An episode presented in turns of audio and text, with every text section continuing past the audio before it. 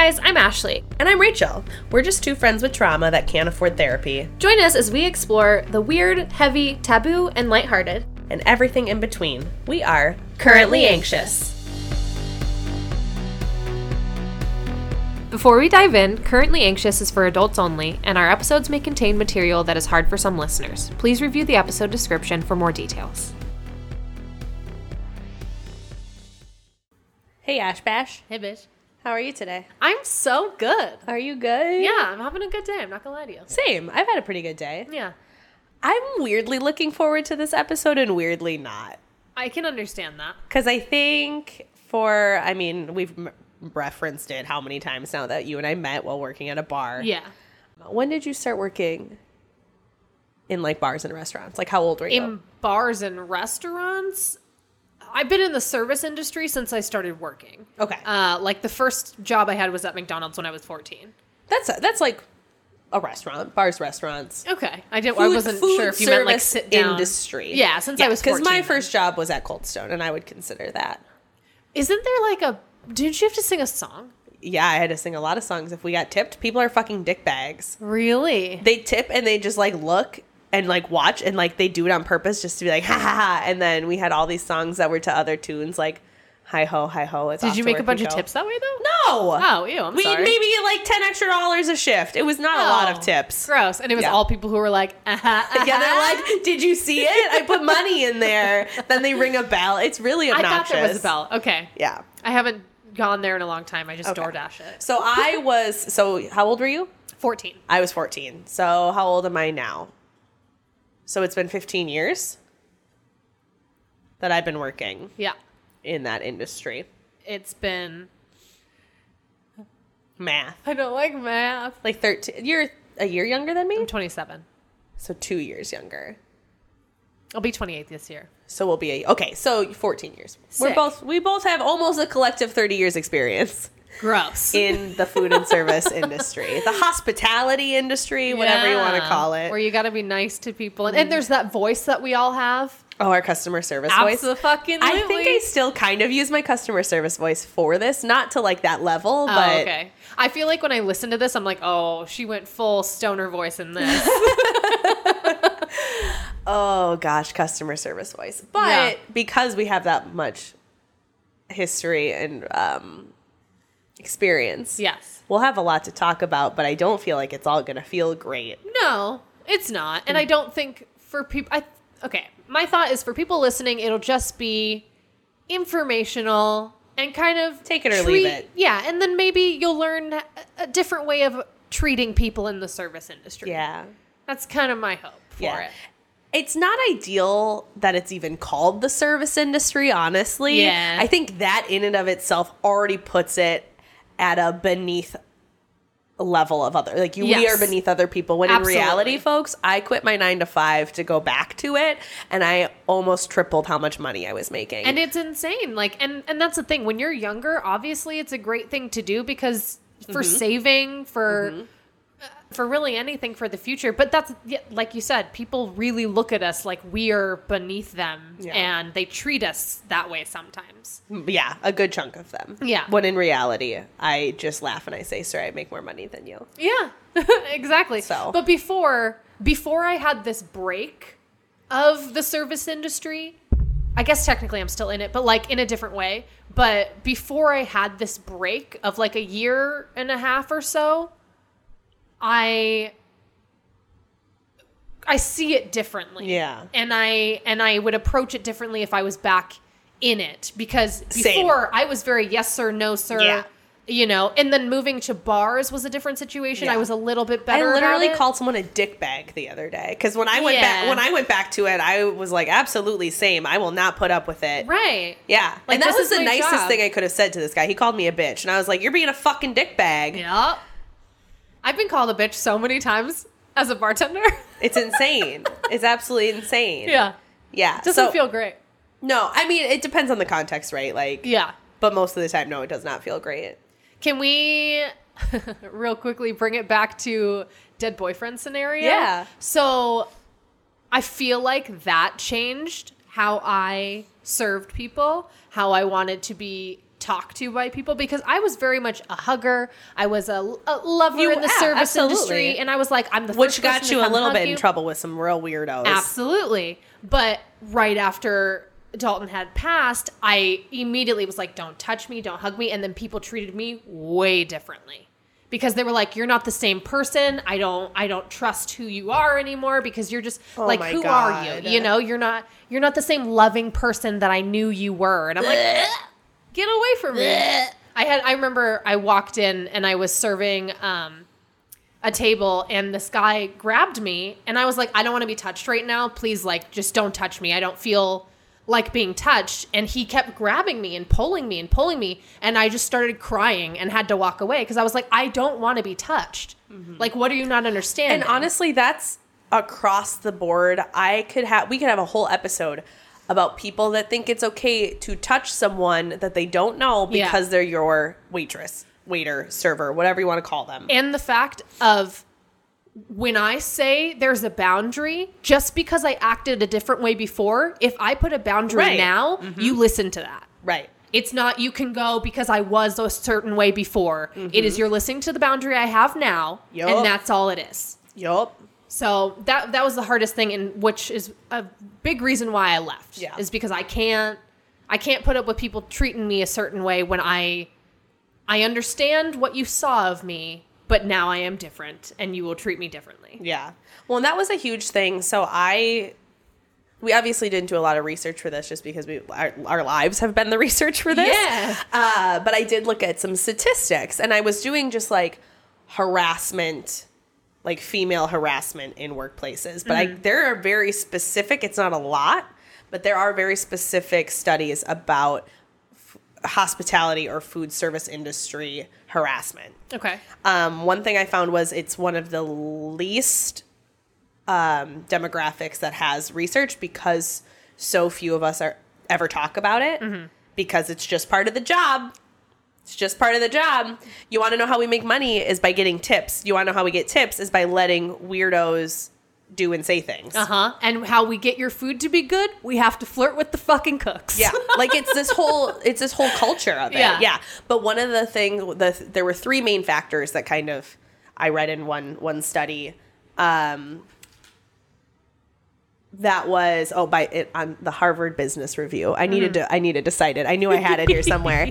so one of the they give like three factors the, out of these several, and one of them is that the service industry is a looks industry. It is, and absolutely. it so very much is. The better you look, the better money you make. Absolutely. I would walk in sometimes uh, to any service industry job that I've had. Multiple men are like, You realize you're not going to make a lot of money today because you're not wearing makeup, right? You realize you look like shit today, right? Why is your hair like that? Mm-hmm. Why did you do that today? Why aren't you smiling? Oh, oh my God. I'm know that so is- triggered. It, I know that it is literally the smallest thing, but I can't tell you how many fucking times a day someone tells me to smile. Yeah. And I'm like, buddy, if you knew the 47 things that I have in my mind right now, Yeah. because I'm serving 50 people Yeah. and I'm keeping track of three different orders and the seven other things this person asked for and everything else None that I need. None of them are written down. None of them are written down. No, if you even knew what was in my mind, no, of course. Do you fucking smile 90 hours, like 90% of your job? No, Right. you don't. No one smiles for 10 hours a day. That's not real. Yeah. I've gotten so, that was one thing when I came back that I do not put up with. If somebody tells me to smile, I literally go, Do you smile eight hours a day?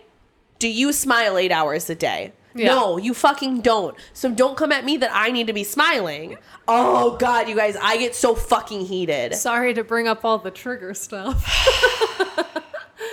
it's true, though. I just gotta take a breath. Well, so my experience with like somebody telling me to smile, I haven't worked in the service industry, um, but at the job that I used to work at, I experienced like sexual harassment and sexual abuse, uh, which I've talked about before on the podcast. But one of the things was he brought up the fact that I didn't smile anymore in front of like nine other people, and that was basically the meeting. That was a Shut meeting? up. Yep.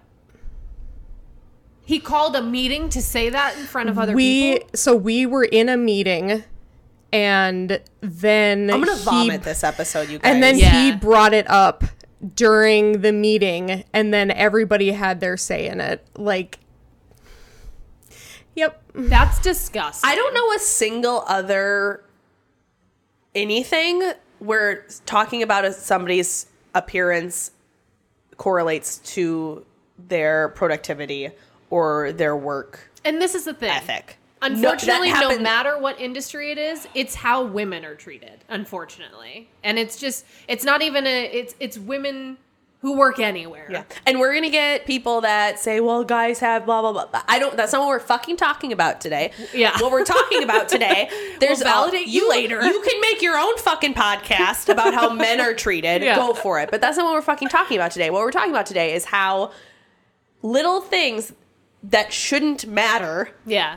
for your for your productivity or for how well you're you're working.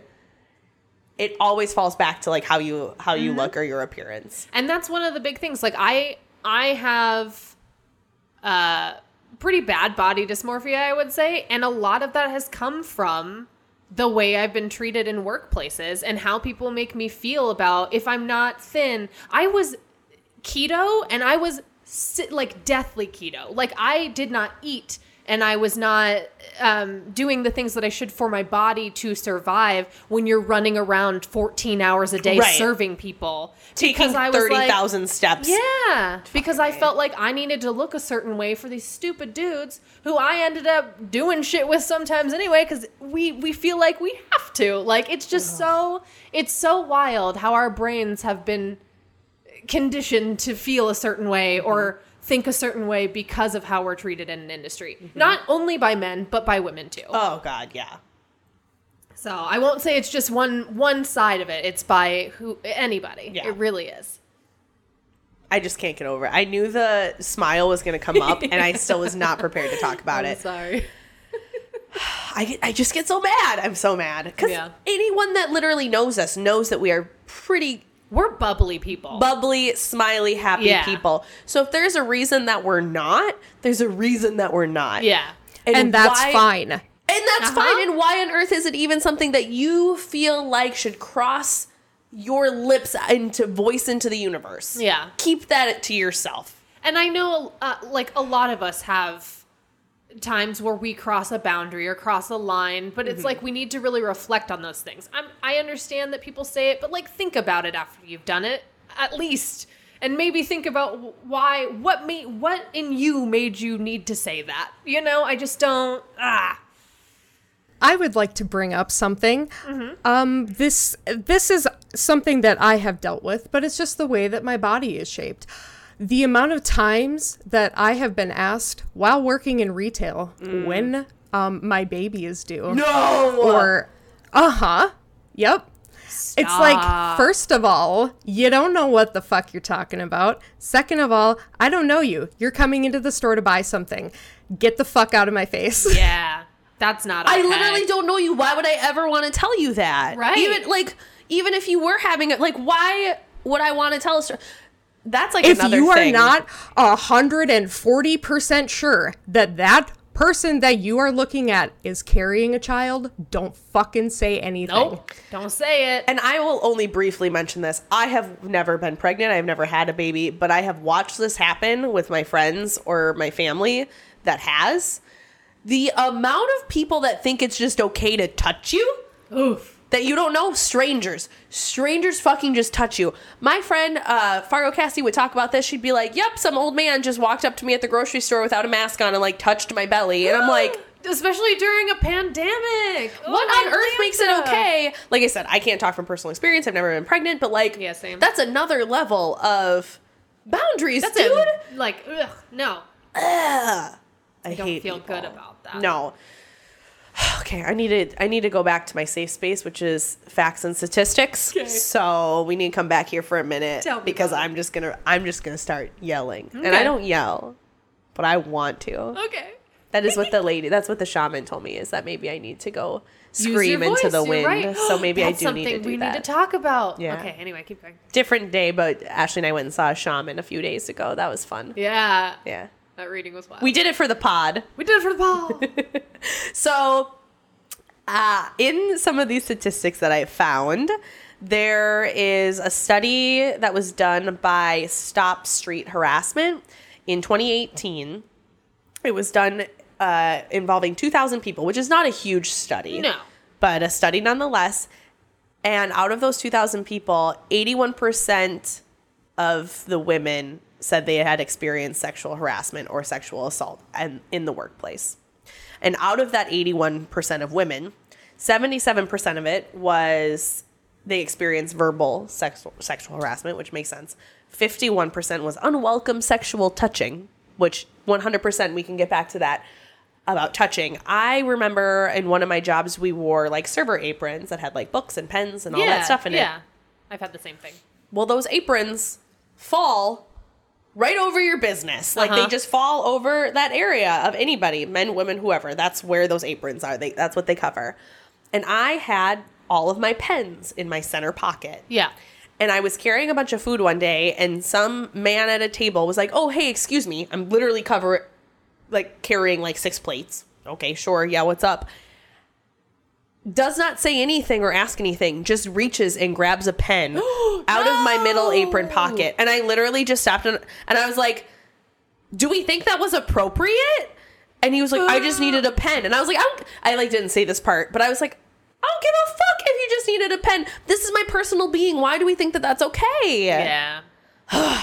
it's so funny to me, like, just in general, how people think that they can just touch whoever they want. I just don't. Again, I think it really comes back to there's this mindset and culture that it's a service industry and we are at the service of other people. So that That's there's such a disassociation with us being real people. That's true. So, but for touching, like that's just it's not an acceptable thing to do. I don't know why anyone feels they can just touch a person. No.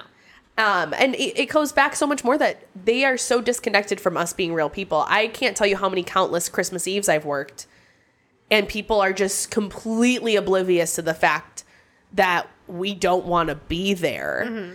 They've I I remember a couple Christmas Eves where somebody was just like, "Oh my gosh, like thank you so much for you know being you know I can't I'm sure." You, like they'll bring their family out on Christmas Eve Yeah. and just be like, "Oh my gosh, we got it!" And I'm like, "Yeah, yep." So same. We would all also like to be somewhere for Christmas Eve, Right. Instead, or one so lady, if you don't appropriately tip on holidays, oh, go what are you yourself. doing? I literally hope that you get a flat tire on your way home so on Christmas Eve. tires. Because are you kidding me? Somebody literally. What did what was one that I'm trying to think of? It was a Christmas Eve, and what the fuck did they say? They said something about like not believing that. Oh, they're like, I can't believe you guys are open. And I was like, well, we're open because people like you go out to eat. We wouldn't be open. what do you mean you can't believe we're open? Don't be here then. I mean, okay, I understand for a lot of people, there are people who are by themselves now, or Right. like their partner, they're older and their partners have passed, and like they need a place to go. I always loved like those people, and Yes. That should be the only people who are allowed in. yeah, Literally, if you're bringing your family out or doing something else, no. no. Go home. Go home. What if their oven's broken? I don't care. Then t- just like be kind. Like then just be pleasant and Yeah, like no, I agree. acknowledge I'm good with acknowledge how going out. fucked it is. Yeah. Most people are just oblivious to the fact that we're all working holidays. Or or it's I was in your position before. Now you are, basically I'm getting back what I was given kind oh, of and thing. that you know whole what I mean? mindset is so disgusting. It goes, it ties with so many things about how people don't want student loan to be canceled because, well, I had to pay mine. So just Yeah. because you had something a certain way that was tough and sucked, and I don't think you should have had that, now you don't want anyone else to have benefits of not Right. having those things. Right. The world can't get better. That's not Like because you that's what we suffered, now want. others Everyone need to has suffer. and Get that's away what it from feels me. like just being a millennial. We are hella suffering. oh my god! and people just think we're very uh I don't know, pick me culture, I guess, where we're like, oh, what was us? And and we need everything to along with the the touching though which 51% of those women said the unwelcome sexual touch how many times we'll never be able to count them. How many times do you think someone has grabbed you by the back of your arm? And by like grabbed like grabbed my- you. Oh. That gives me like PTSD. Yeah. I ugh, God. It's not a gentle like, oh, quick, I need your attention touch. It's, Just hey. it's a grab on the back of your arm. I ugh, that one's the my smile thing for you. It, it's the arm thing for me. I I understand you feel like you need something right now, but I have plates in my hands, cups in my hands, 15 things in my brain. And not only that, just don't touch me aggressively like that. Like you also what? you also don't know like how easily we may bruise and I've legitimately gotten bruises Same. from people that have Same. grabbed the back of my arm. That's a Yeah. very sensitive part of your body. yeah. Well, it's so triggering to a lot of people too. Like being touched just in general can send somebody into a panic attack. I've fucking been there. Don't. I think the fact is, just don't touch people. You don't know them. Don't Yeah. touch, Touch people. anybody. Don't touch people. Rachel, This- stop touching me when you're drunk. Okay. I really do need to stop doing that. I do really need to stop doing that. If I had a little bit too much tequila, I really like to That touch. Christmas party I'd was like to touch the boobies. That's on me. Let's circle back to who we're mad at. Circling back, there was this one guy who, in the same day, asked me if I have to wear two bras to hold my boobs up. That's one thing he asked me about. He was like, "Do you have to wear two bras to keep those things up?" And I was like, I do not understand. like because I have big boobs.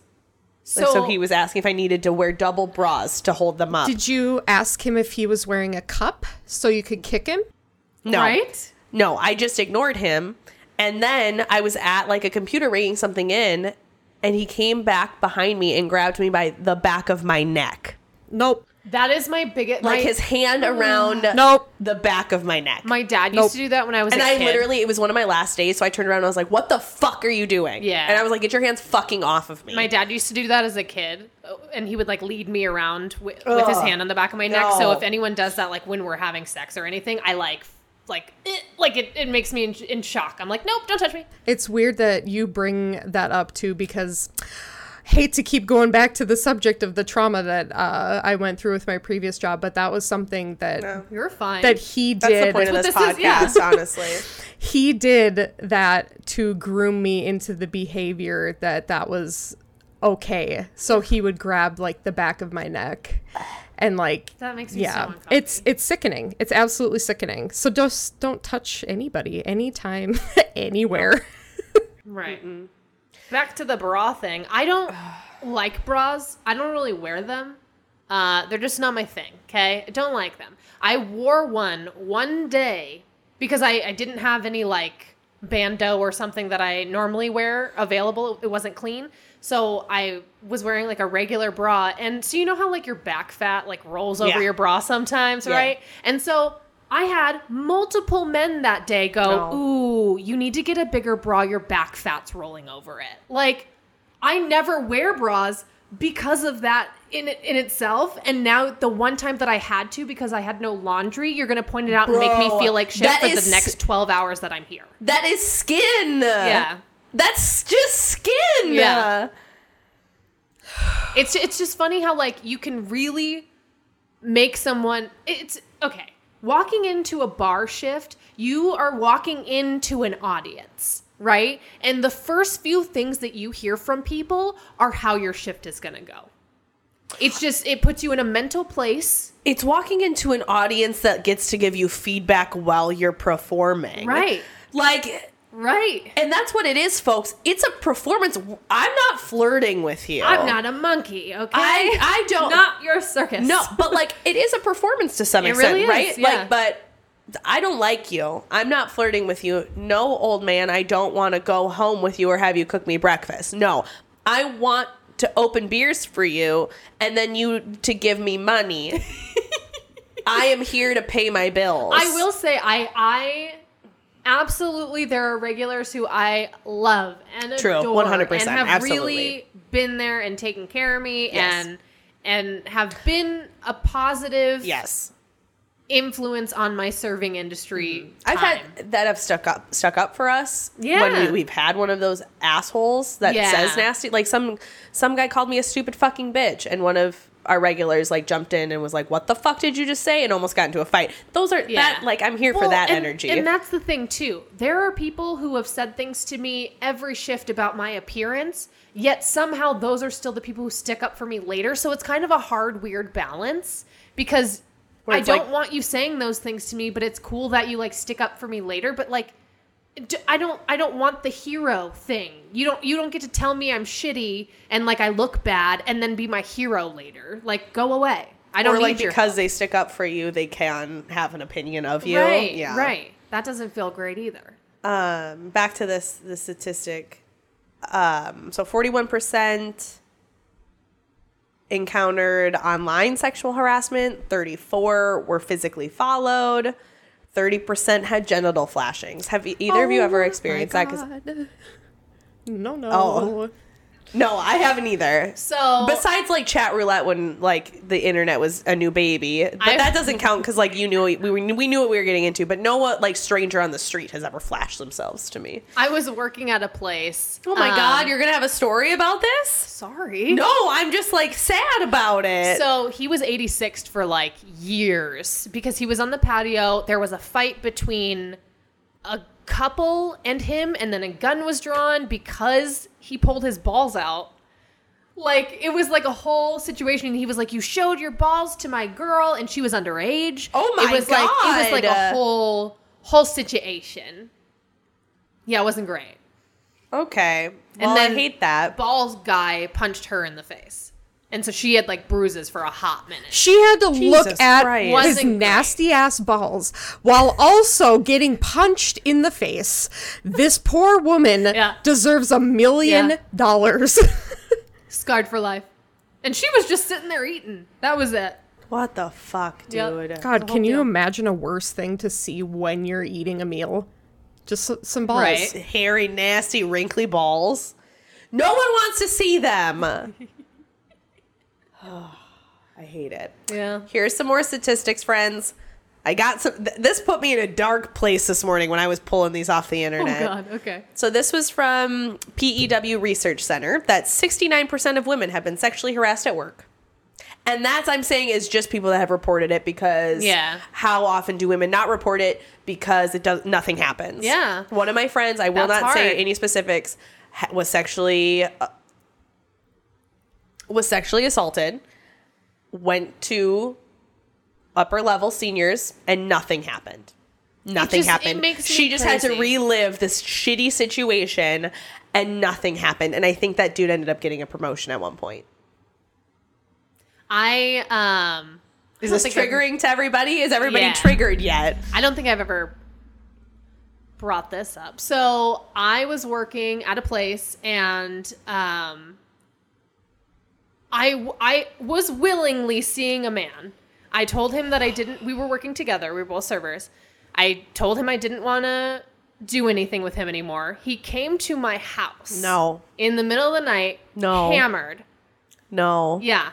Attacked me in my apartment, took my booze out of my fridge, left, and then I had to leave that job because they wouldn't fire him because it didn't happen on the property. And now he is a bartender there and got promoted there um, when he's an alcoholic who like hurts women.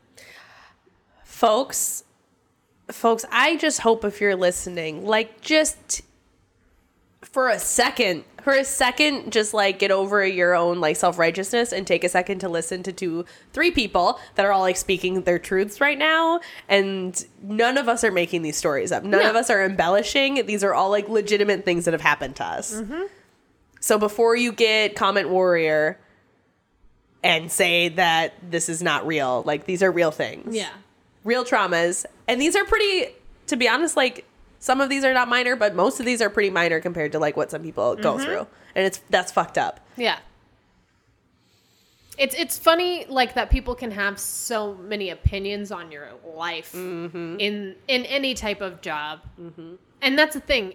In in a serving situation, I feel like a lot of us are very honest with each other because we're around each other so frequently mm-hmm. that those become our close friends. Those become mm-hmm. the people we talk to and confide in, you know. And even even some of the regulars know because everybody talks and everybody says mm-hmm. whatever in the service industry. Right. So I remember after Dalton passed, I was sitting on the patio with um, a guy I used to talk to. We didn't, we'd never hooked up, nothing, but I used to see him for a little bit. We went on a Right. couple dates, and one of the regulars was inside talking shit about how I can't believe she's already moved on. I can't believe, like, how do you have an insight in my life?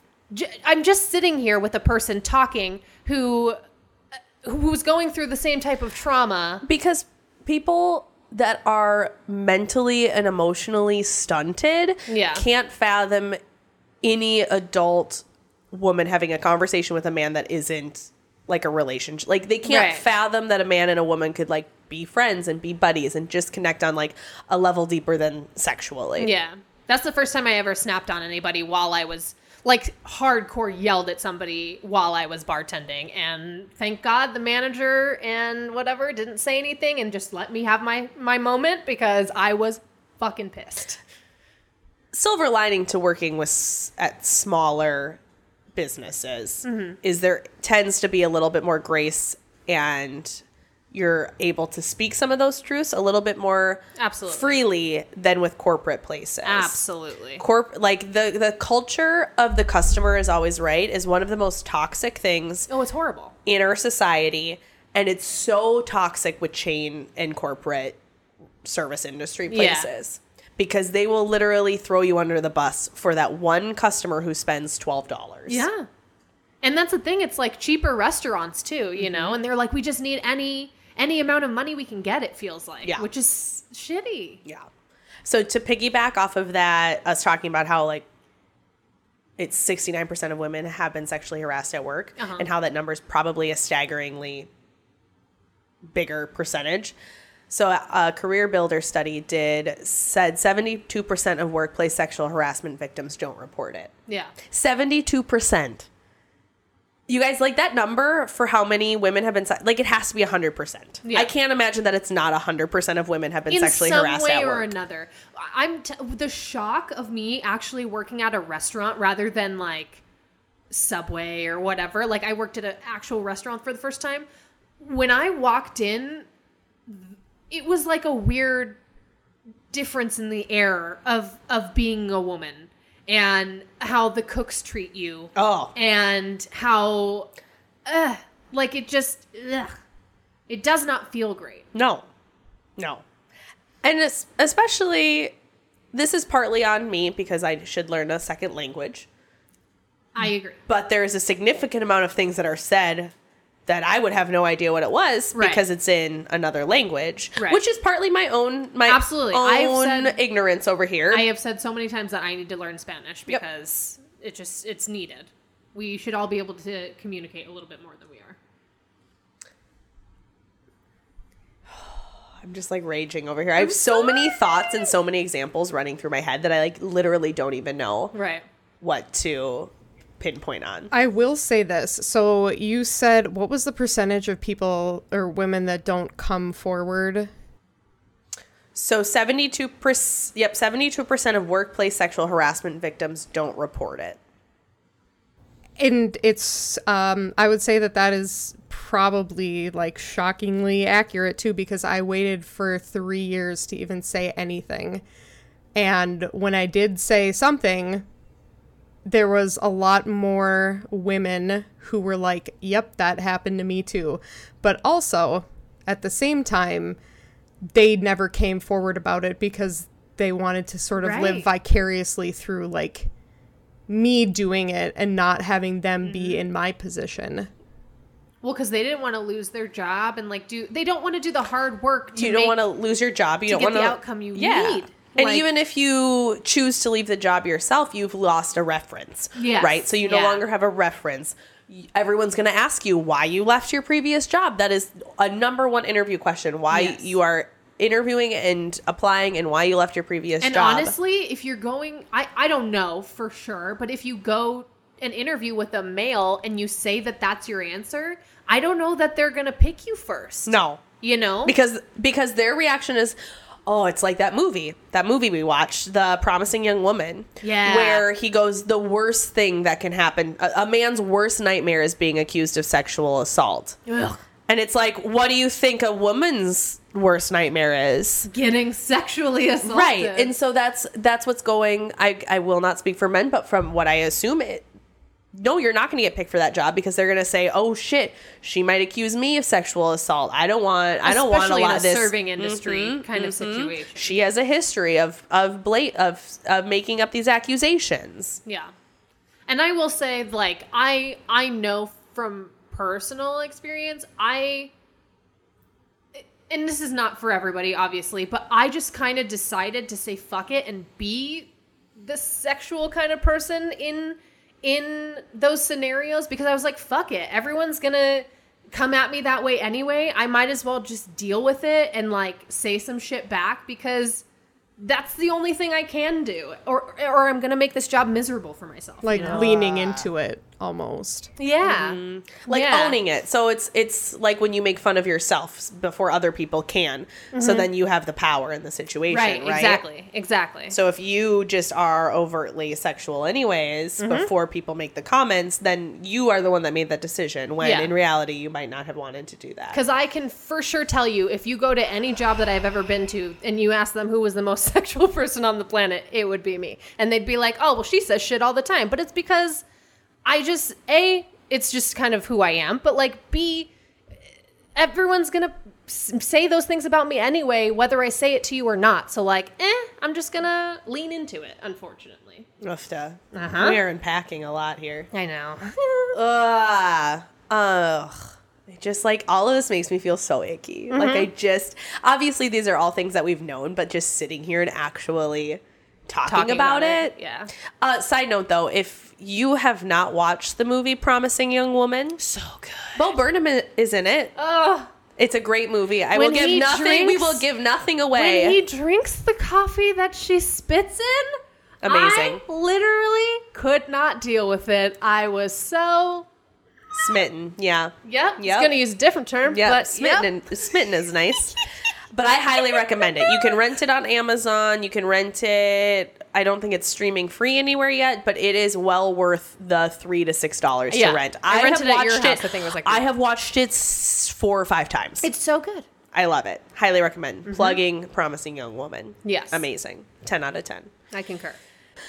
Uh, let's go to some more. I have like three more pages of statistics, everybody. So I I'm- mean, I feel like yours are more. I am very fun at parties. I am very fun at parties.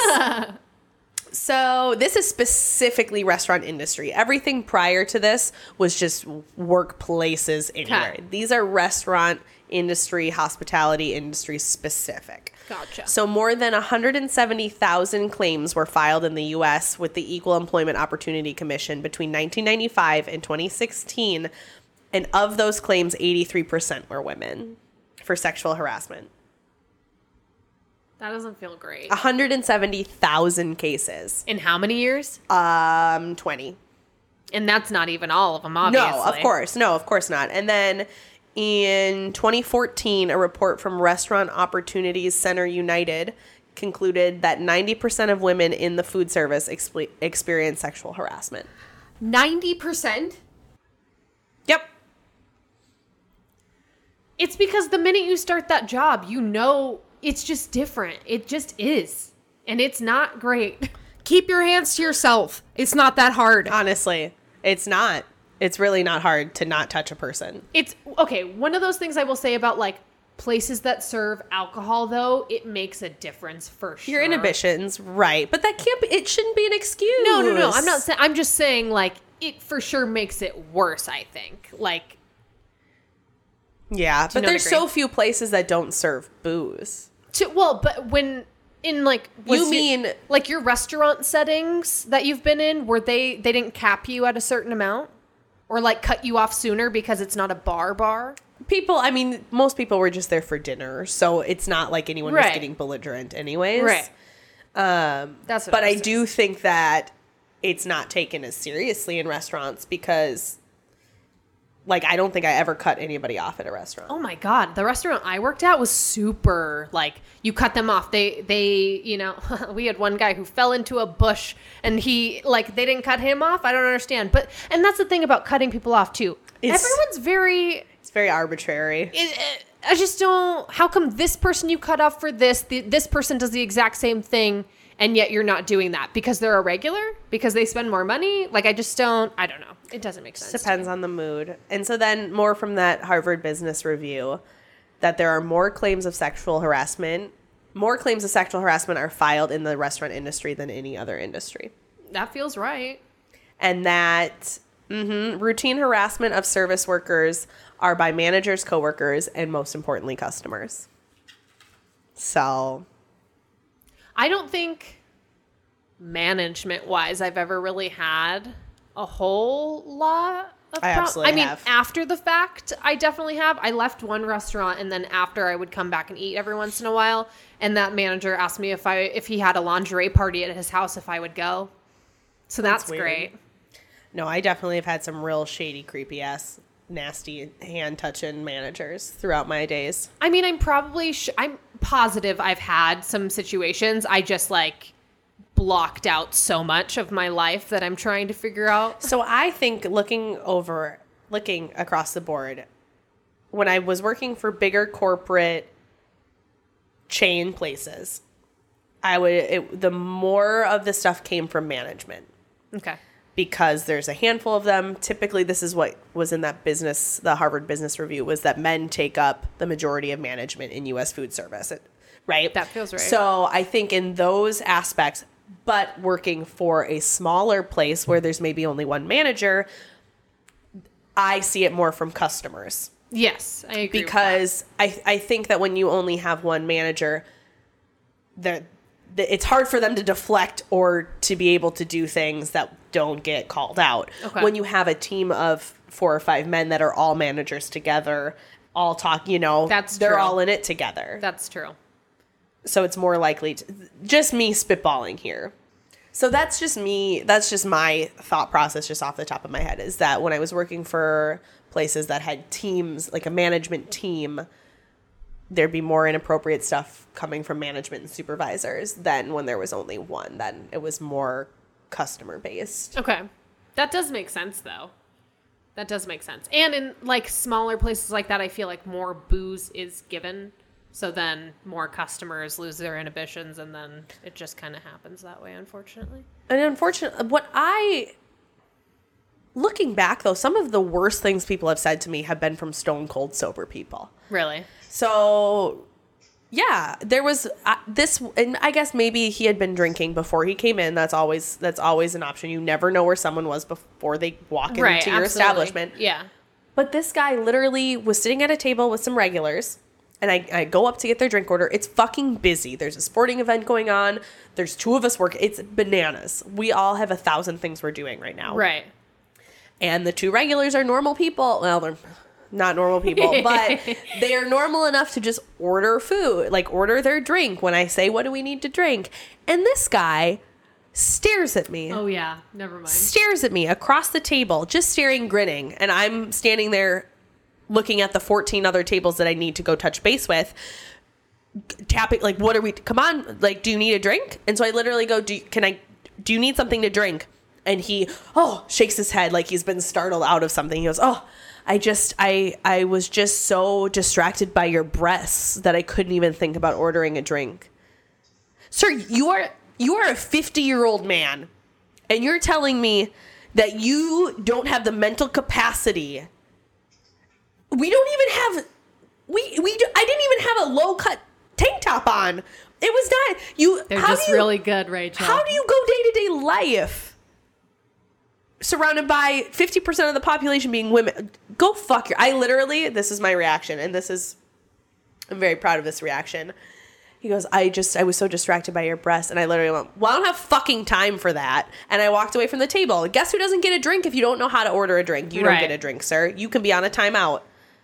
And I didn't go, he didn't get a beverage. He had to go up somewhere else and get a drink because I was like, Absolutely not. Yeah. You don't get to speak to me that way and like us just pretend everything's normal.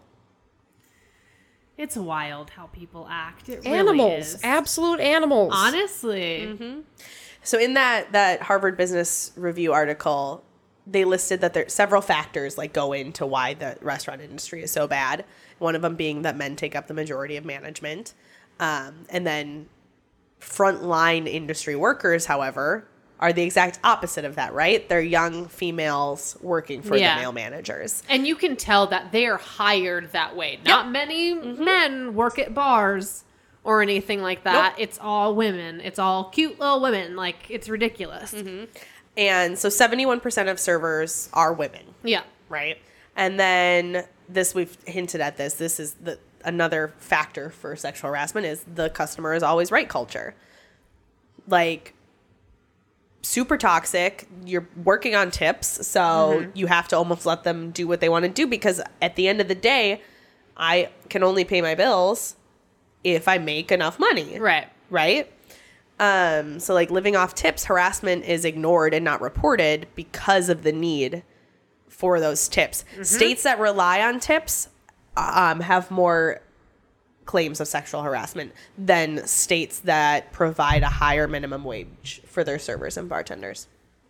It's insane what we put up with. It really is. I I mean this isn't sexual harassment, but I have fully gotten my tires slashed 3 times at the same establishment that I worked at. I have a pretty good idea who did it, but like I couldn't exactly tell you. There's no cameras or whatever. But just because you didn't like my service or like I just don't Or because I wouldn't fuck you? Okay. right. Cool. It just it doesn't That it feels like a compute. very rational way to react when someone turns you down. Right. It doesn't make sense to me. Oh, I, there was one time. This isn't sexual harassment either, but it's still like, hey, why'd you do that? But um, we had a person who was filling in for a certain position that we needed at that point in time. That's how I'm going to say that. Um, Okay. And they had to. They decided that they wanted to put on a disco ball. I have epilepsy. If a disco ball goes a certain way or in my face, I don't know what could happen. If I, you know, I, I haven't had a seizure in a really long time because I smoke weed and all that. But like, I, I had told him, hey, can you turn that off? And he's like, it's the only thing showing my tip jar is right here. Why would? And I was like, I have epilepsy. Can you please turn that off? And he turned it off for five minutes, and then ten minutes later, it's right back on. And I'm like, what are you not understanding? Like, just because I'm I'm serving you still doesn't mean like my needs are not valid. I yes. just don't. I don't understand. Oh I I just can't. I just I should have worn that I just literally can't t-shirt today because it's exhausting. It's mm-hmm. truly exhausting. And there is like I said it's a performance. There's a Very whole so. layer of a, like not only just like makeup and appearance wise, but you have to really come in with Ready. that shield up ready to go and Yeah. know what you're to walk into and have that guard up or it'll eat you alive. I I will say I'm probably a very much stronger person than I would mm-hmm. have been had I not been in this industry, but I don't like the fact that I have some traits that I do because of this industry. Right. That doesn't feel great. So not even just this industry. So obviously Megan has shared her workplace disgusting harassment, Yeah. sexual assault stuff, right? And I took a brief little sabbatical from service industry stuff and worked a 9 to 5 at a desk on the phone and I still I still via the phone. I mean, fair. got a sexy voice. I mean, right? most a lot of people. That's one of our highest compliments from people is that we have very nice podcast voices. Oh, really? So, I guess that checks out. Should we just all start talking like this? I'm just kidding. and we, ooh, and we just ASMR. Oh, we pivot the whole podcast My at this point. mom sends me those videos all the time, and they make me so uncomfy. I don't like them. But Interesting. I have, I have, um, what's the thing where you don't like people chewing? I don't know, Uh, but me- misophonia. sure. Yeah, I think it's that one. I just don't anything like that makes me super uncomfy. Oh, I like those. Like when Really? they're cutting the kinetic sand. Oof. Oh, I love those videos. I don't know. Like visually, I can do visual stuff like that, but ugh, God, Did you get that video of the guy squirting ketchup in his mouth? You never responded to me. I hate ketchup. Oh, I know. That's why I sent it Yeah, to I didn't like it at all. All right. Well. I didn't like it at all. That's why I didn't respond. Oh, okay. I'm not condoning that behavior from you. Why? I think it's funny. I hate condiments. I hate condiments. They're all disgusting. Hot sauce. Working in the service industry, I think did that to me because I'd watch Ooh, I how would much tell you that, how yeah. much ranch and mayo and ketchup people consume, and it makes me want to vomit. Yeah. I completely agree. I told you that the other day. I was taking some lady's plate and I was like, oh, it's clearly completely empty. She goes, no, no, no, no, no, no, give me my plate. And I'm like, what's wrong? She drinks the ranch out of the ramekin. Nope. And I almost threw up right on her. That's a hard pass. Yeah. That's literally disgusting. Megan, do you drink ranch out of ramekins? No comment. Oh, no. I hate ranch so much. She's never worked in the service industry. That's why. That's why she can. That's true. Yeah. That's very true. Ugh. I don't even remember what I was saying before this tangent because I don't I'm know. so horrified by condiments. Also, if you stack plates and you put your silverware inside like a, a pile of condiments or like ranch Oh, or something, we have to and you make those. me touch that with my hands, I'm mad at you. I truly don't remember what I was talking about. This Mm, is still workplace stuff. Oh, when on the phone. So Oh, when I would be on the phone, I would literally have men. I was doing insurance, you guys. I was doing insurance. I was talking about insurance. I was selling insurance. And I, at least on three occasions, had some random man who I've never seen in my life or talked to before while on the phone with me. One guy literally was like, You sound like you're a real fun lady. And I was like, haha, okay. And he's like, I'm going to be in North Scottsdale next weekend if you want. And I'm like, no. What? Does that work? Does that work? No. Ugh. And like th- those were a little bit more mild, but there were still like weird ass dudes that would say shit on the phone to me. And I was like, I don't know you. Yeah. I could be, I could be eight, 17 years old. You don't fucking know. That's true. Ugh. Disgusting. I have one last study, you guys, and then I'm done with my statistics. Okay. These just keep this just it keeps bringing me back to a safe That's place fine. by I reading that these. Yeah. Yeah. So, in a, a study in 2017 followed 76 female college students for 3 months and they worked in the the food service industry, okay? Uh-huh. And at the first day of each month they would be given like a list of 16 sexual harassment behaviors and they would mark what had happened to them each month, right? Oh my god, I hate that. So I won't break down each month, but over the three months, these 76 women reported 226 incidences in three months, you guys. In 90 days, 76 women reported 226 incidences.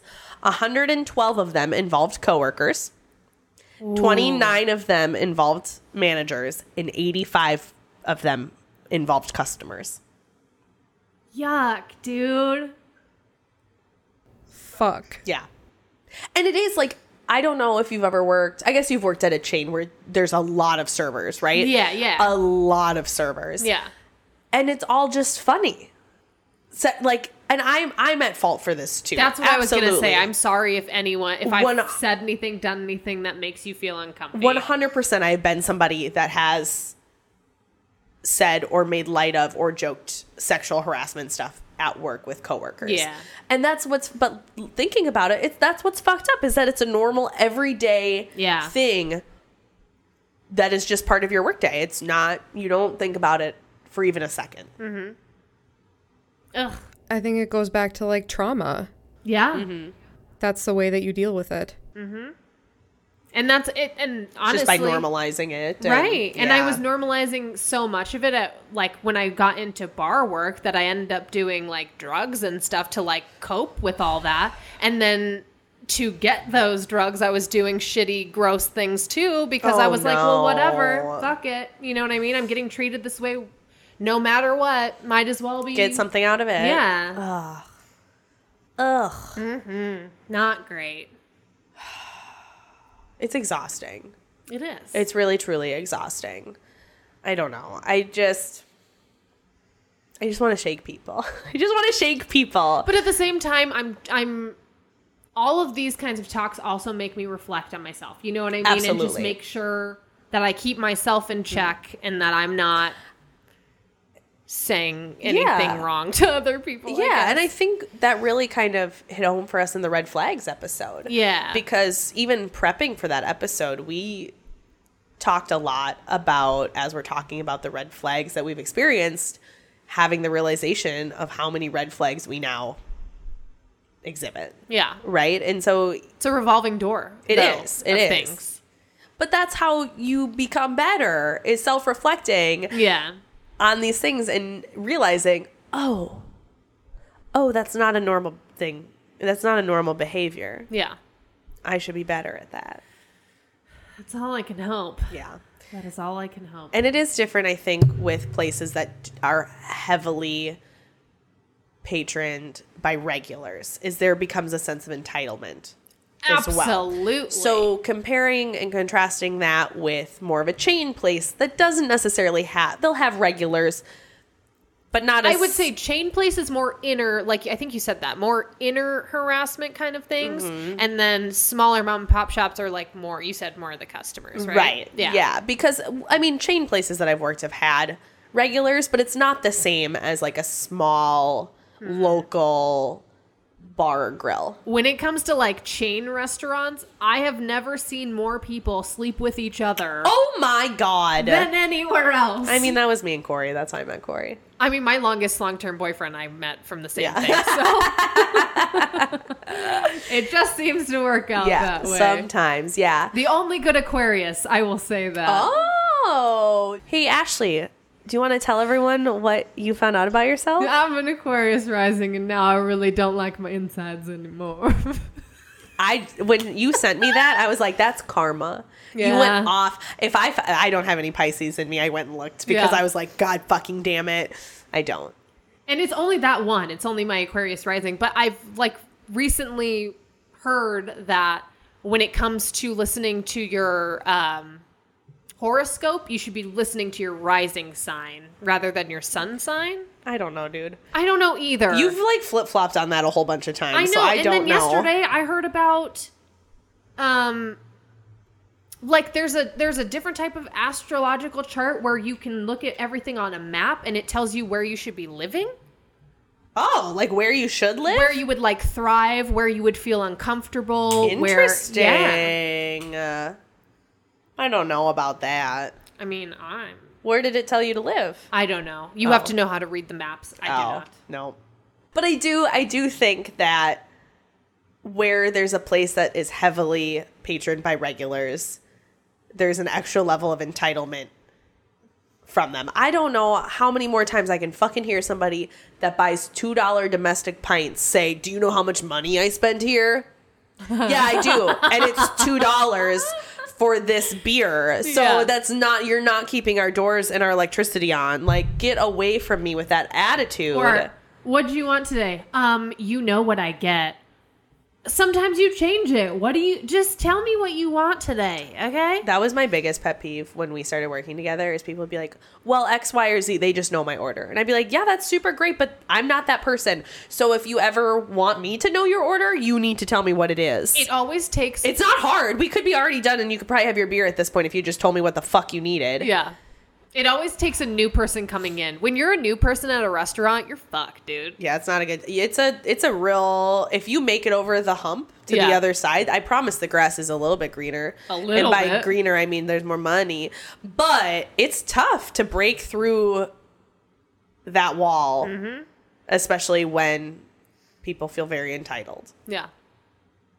But and that's why, unfortunately, sometimes we lean into the I guess I'll just hug you and, and love on you and be nice to you like that Mm-hmm. because it makes it easier to get past that part of it. But what's shitty is there are genuinely people that I do care about and want to hug Absolutely. and treat that way. Absolutely, But yeah. because there are the few that I do feel close and connected with that way, others then think that like I'm just like that with everybody, which is not the Right. case. No. I mean, I used to be. I will say that. So I understand it may come as a shock when I stop hugging everybody, but like, eh, don't touch me. don't Exactly. touch me. I said no. The end. the end. All dunsies. No All mas. dunsies. Fuck, dude. I have a question for you two. Yeah. What's up? So I was thinking at the beginning of the episode, you both started in the service industry, food industry, when you guys were just starting out working. Why did you choose that over retail? For me, um, that was the only place that was hiring for my age.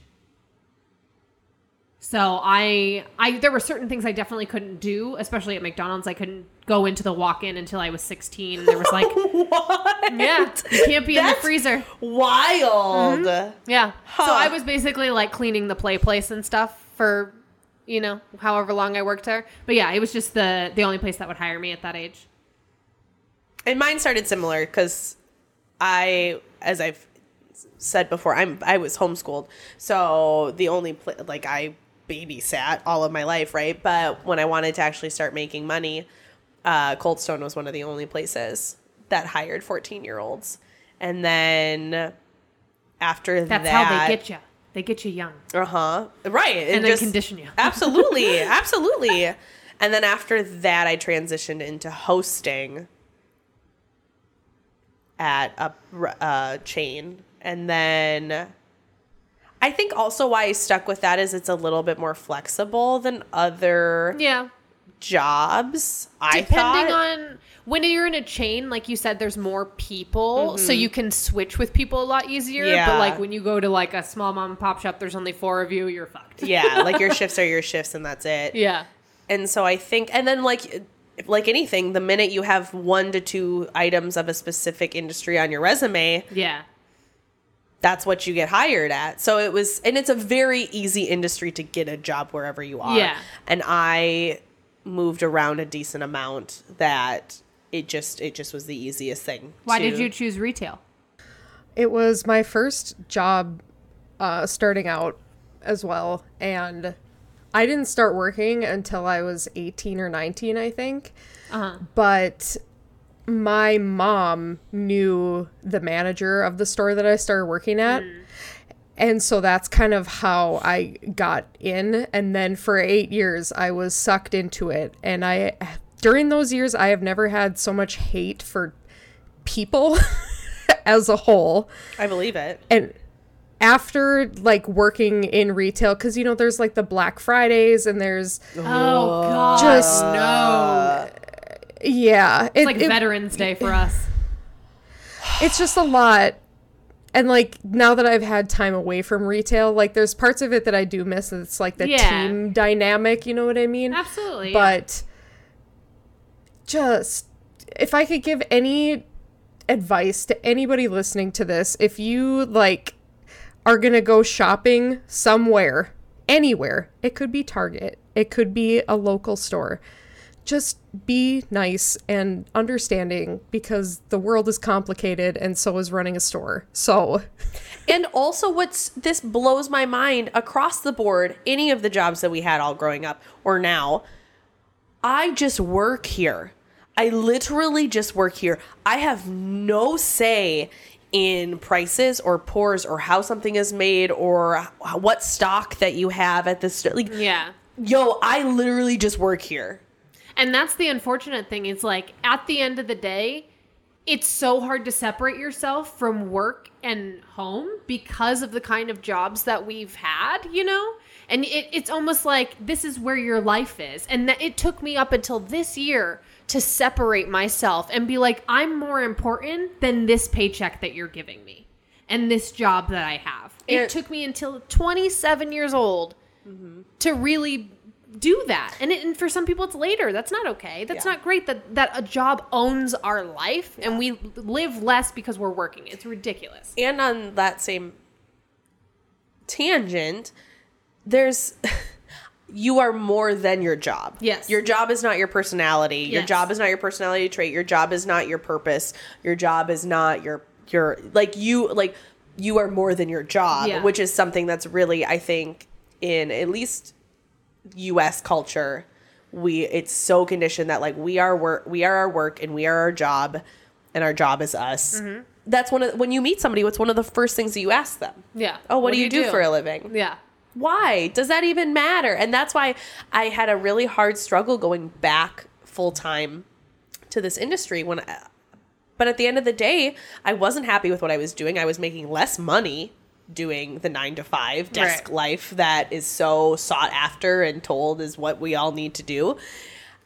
And I think a lot of that too is is sleep pattern. I'm pretty sure we're not supposed to sleep that way. I think I've read that somewhere. That, don't know. That that that's why like they were conditioning us to work 9 to 5 to sleep a certain way, but we're actually supposed to be up during the night or some shit. I don't know. Anyway, keep going. That is an unfinished thought that's going to bother me, but it's okay. I'll do some research later today. Okay. Um, but yeah, like it's just I felt a lot of shame being like, oh, I'm going back to to the restaurant industry. But I was like, dude, my life I am not my job. My No. job is not me. I am I am me and I am still the same person. I just got to make some more money this way. Here you go. I I'm I don't think I could go back to anything but working for myself. Uh, Now that I do, I just I don't know that I could ever again because it and especially because of my trauma, like I just don't I don't foresee myself being able to do that and and have a set schedule and someone else telling me I need to be here when and you can't sleep in when you don't feel good. Your mental health is mm-hmm. not more important than you. You can't take a vacation. Right. I just don't know that I could do that ever again, which is crazy. I never thought I would get to this point. Yeah. But, I think that that's another thing that happened through 2020 and COVID, right? Is everyone reassessed the work life balance and basically said, oh, I was forced to take two weeks at home with my family. What the fuck have I been doing? Like, so many people realized everything that they had been missing out on. And it's just, it's just bananas. Have you seen that video that's circulating about that news lady who's talking to another news guy? And um, they're talking about how our generation, like they should they should leave us hungry because then we'll want to work because nobody's working right now.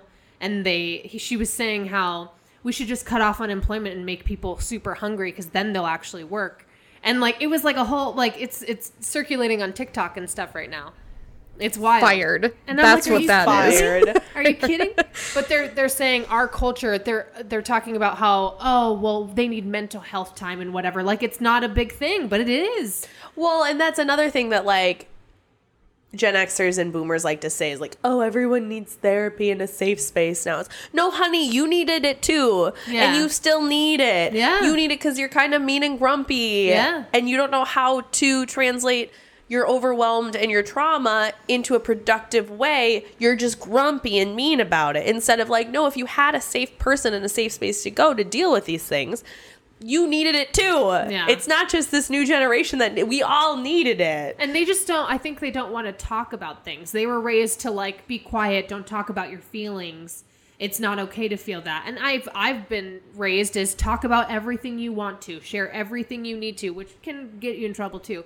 But like I think it's good to just be open and, and share and, and hence another reason why we're doing this. So hopefully Mm-hmm. more people feel comfortable sharing and and and getting therapy and getting help for your trauma and, and it's just needed. It's needed. Mm-hmm. Well, and that's, I think, really, really clear. We've like gone off, totally off the rails, but that's it's really clear. I think in the mi- in military, suicide rates in in the military and in veterans is astronomically high. I don't have numbers because we did not plan to talk about this, but it's it's one of the highest industries of suicide, and what's the mentality is just to suck it up and you go through basic training and you don't have feelings and if you have feelings then you're going to get just called out on in your you're like it's just stuff it down we're men men don't cry we do we we are strong we don't do that like yeah. and that's not a healthy a healthy thing either i don't know it's just If we all went to therapy, maybe less sexual harassment would happen in the workplace. Maybe a lot of things would be different. Who knows? life is very gray everybody Yeah. life is very gray I think to close out the show, um, would you care to share maybe a couple positive impacts that working in um, customer service, whatever space, has done for you, or maybe some of your favorite interactions that you've had with people that have really stuck with you? I truly, especially after taking a break in working desk life, I love being busy, being on my feet and having human interactions, even if some of them kind of suck. That's been a very positive for me. That's I I am not made to sit at a desk. I am not made to be at a computer screen all day. That's not my personality. I I need to be around people. And so Yeah. the human interaction that I get from the service industry is astronomical. And it was no some of my favorite people I've met in this That's industry. what I was gonna say. I've met s- almost every single one of the closest people in my life have been in this industry because when you're in the trenches day to day in those situations, you get very close with your coworkers. Absolutely. And I will say uh, the third thing I have m- the human interaction. We meet so many people every single day. We are a part of so many people's lives every single day, whether you think it's important or not. And I have had the universe work in such weird ways, especially right after Corey died and I did finally go back to work. It's an extremely taxing thing to be in this industry around mm-hmm. people. And so there are a handful of of folks that I met and you just start talking. A lot of you just start talking about life and you just have this open connection. There was this one woman, um, Kathy, who I she was my at my table uh, shortly after Corey died, and she had asked me. She or her boyfriend had asked me a question, and at that time I was still pretty just like dropping the bomb on people that my boyfriend had died and we had this incredible exchange. They were so thoughtful and so kind to listen to me and be supportive. We they were there for dinner and they left and she came back about 15 minutes later with a card and a bottle of tequila for me. Oh, I have stayed friends with her ever since. We're we're we still talk. I worked for her for a while at a, another side job that I had. An incredible human, and I have countless stories like that where it's just the universe worked in a way where a specific topic came up, and there was just like this depth of a conversation with a stranger that's incredibly beautiful, and you realize that like we're all so much more similar than we are different. we want to think that that like we want to think that we are. Yeah. So those are just a couple quick quick examples. I mean, especially with the people thing, and and even in a different type of way. If I, from working in the industry, if I had a car problem or if I needed a bank loan or something, there's always You like, oh, well, you know this person, he does this, or you know this mm-hmm. person, he does this. Like we're all kind of helping each other in that sort of way. Like, yeah, I've served you a bunch of times, but now it's like cool that those kinds of people are around to help us when we mm-hmm. need it.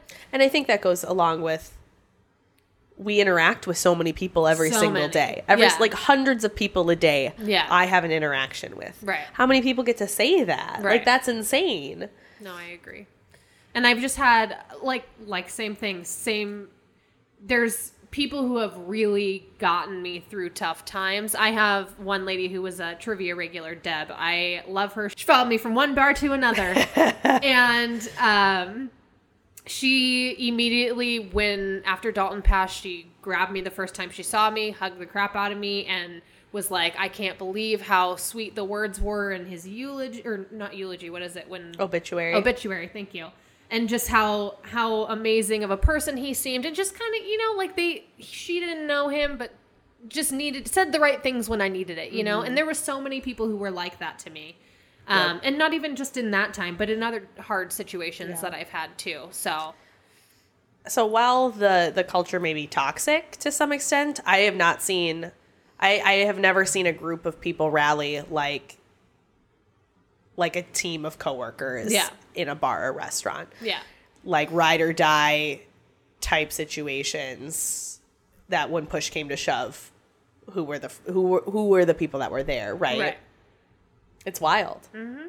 It's absolutely wild. And like across states, I've, like I said, some of my absolute best friends were my coworkers. My roommate for the for a time was my co was I worked with. Like I mean, we met each other that way. Yeah. One of my other best friends, like my, one of my other best friends who happens to be an ex, like Mm-hmm. still really great friends with him, you know? I met Megan because I worked with her husband, See? and the four of us, like me and Corey and her and her husband, like the four of us, they were one of our first like couple friends that we Yeah. like did hangouts together and stuff. So like Yeah. even that kind of connection. Um it's just I don't think there's anyone in my life that has been consistent in my life that I have I- that did not come from this industry in Right. some way, shape, or form. And the and that's the thing. The the good ones that I can keep around me because of me being sober are in my life still and and that's great. I don't I couldn't go back obviously because I don't think I could be around people who aren't sober, but mm-hmm. I mean Well, that's I mean that's a th- to be in the industry is to be a bit of a a, a drinker at least, if not other Yeah. recreational things. definitely because it's like hey part. you want to go out for a shift or what her shift Yeah. drink after or whatever Yeah. but yeah like and i think that's really how all it comes down to is the people that we've met that are really impactful in our life have come from that industry They're tough cookies, man. You got to be a, a very specific breed. a lot to- of them have the same humor which is great Yes, yes, and and you just have to be a specific kind of person to to last for years and years in a specific yeah this industry. otherwise for sure. it, it's a revolving door at those types of places and That's they a- leave very, very yeah, quickly. I didn't write it down, but I think that the tur- the the turnover rate was like seventy three percent oh, or something like Yeah, that. super super high Yeah, and I'm sure higher right now, but like after COVID and stuff, because people are just like reassessing, being like, do I want to be around this many people? But it is, I don't know. That's so there are. We just like bashed it for like an hour, but there are good things too there are incredible things that came out of. Obviously, I went back to working in it, so I love it. I love the the. I love all of it. I have one of my one of my good friends. He and I met at a chain that we worked at back in Wisconsin, and he lives down here now. And he talks all the time. He has a, you know, I mean, I think he works like 6 a.m. to like 3 p.m., but he works a desk job. And he says all the time how much that serving job that we had together was his favorite job he's ever had. He's like, that's the most fun I ever had. I miss that job so much. I'm like, just come back. You can do hmm. it. It's okay. They make it. They make it a possibility to get health insurance on your own now. So that's like, true yeah come on back. I don't know. It's a unique. It's a unique place. That's for sure. Megan, would you ever try it? Fuck no. Get me in a dark basement editing or filing, and I am happy. Fair enough. I'm pretty burnt out. yeah me too Yeah, I'm pretty burnt out. I got. I think I like used all of my energy and rage for the smile yeah segment of this. That like I have completely just crashed and burned over here my mentally. foot's just been asleep for like an hour so i'm like trying to move it and like the things we do for our listeners. honestly Jesus. We're off the rails, everybody. Okay, goodbye. goodbye before you all just hear us talk about a normal conversation we're about to have. Sorry about it. goodbye, goodbye, goodbye.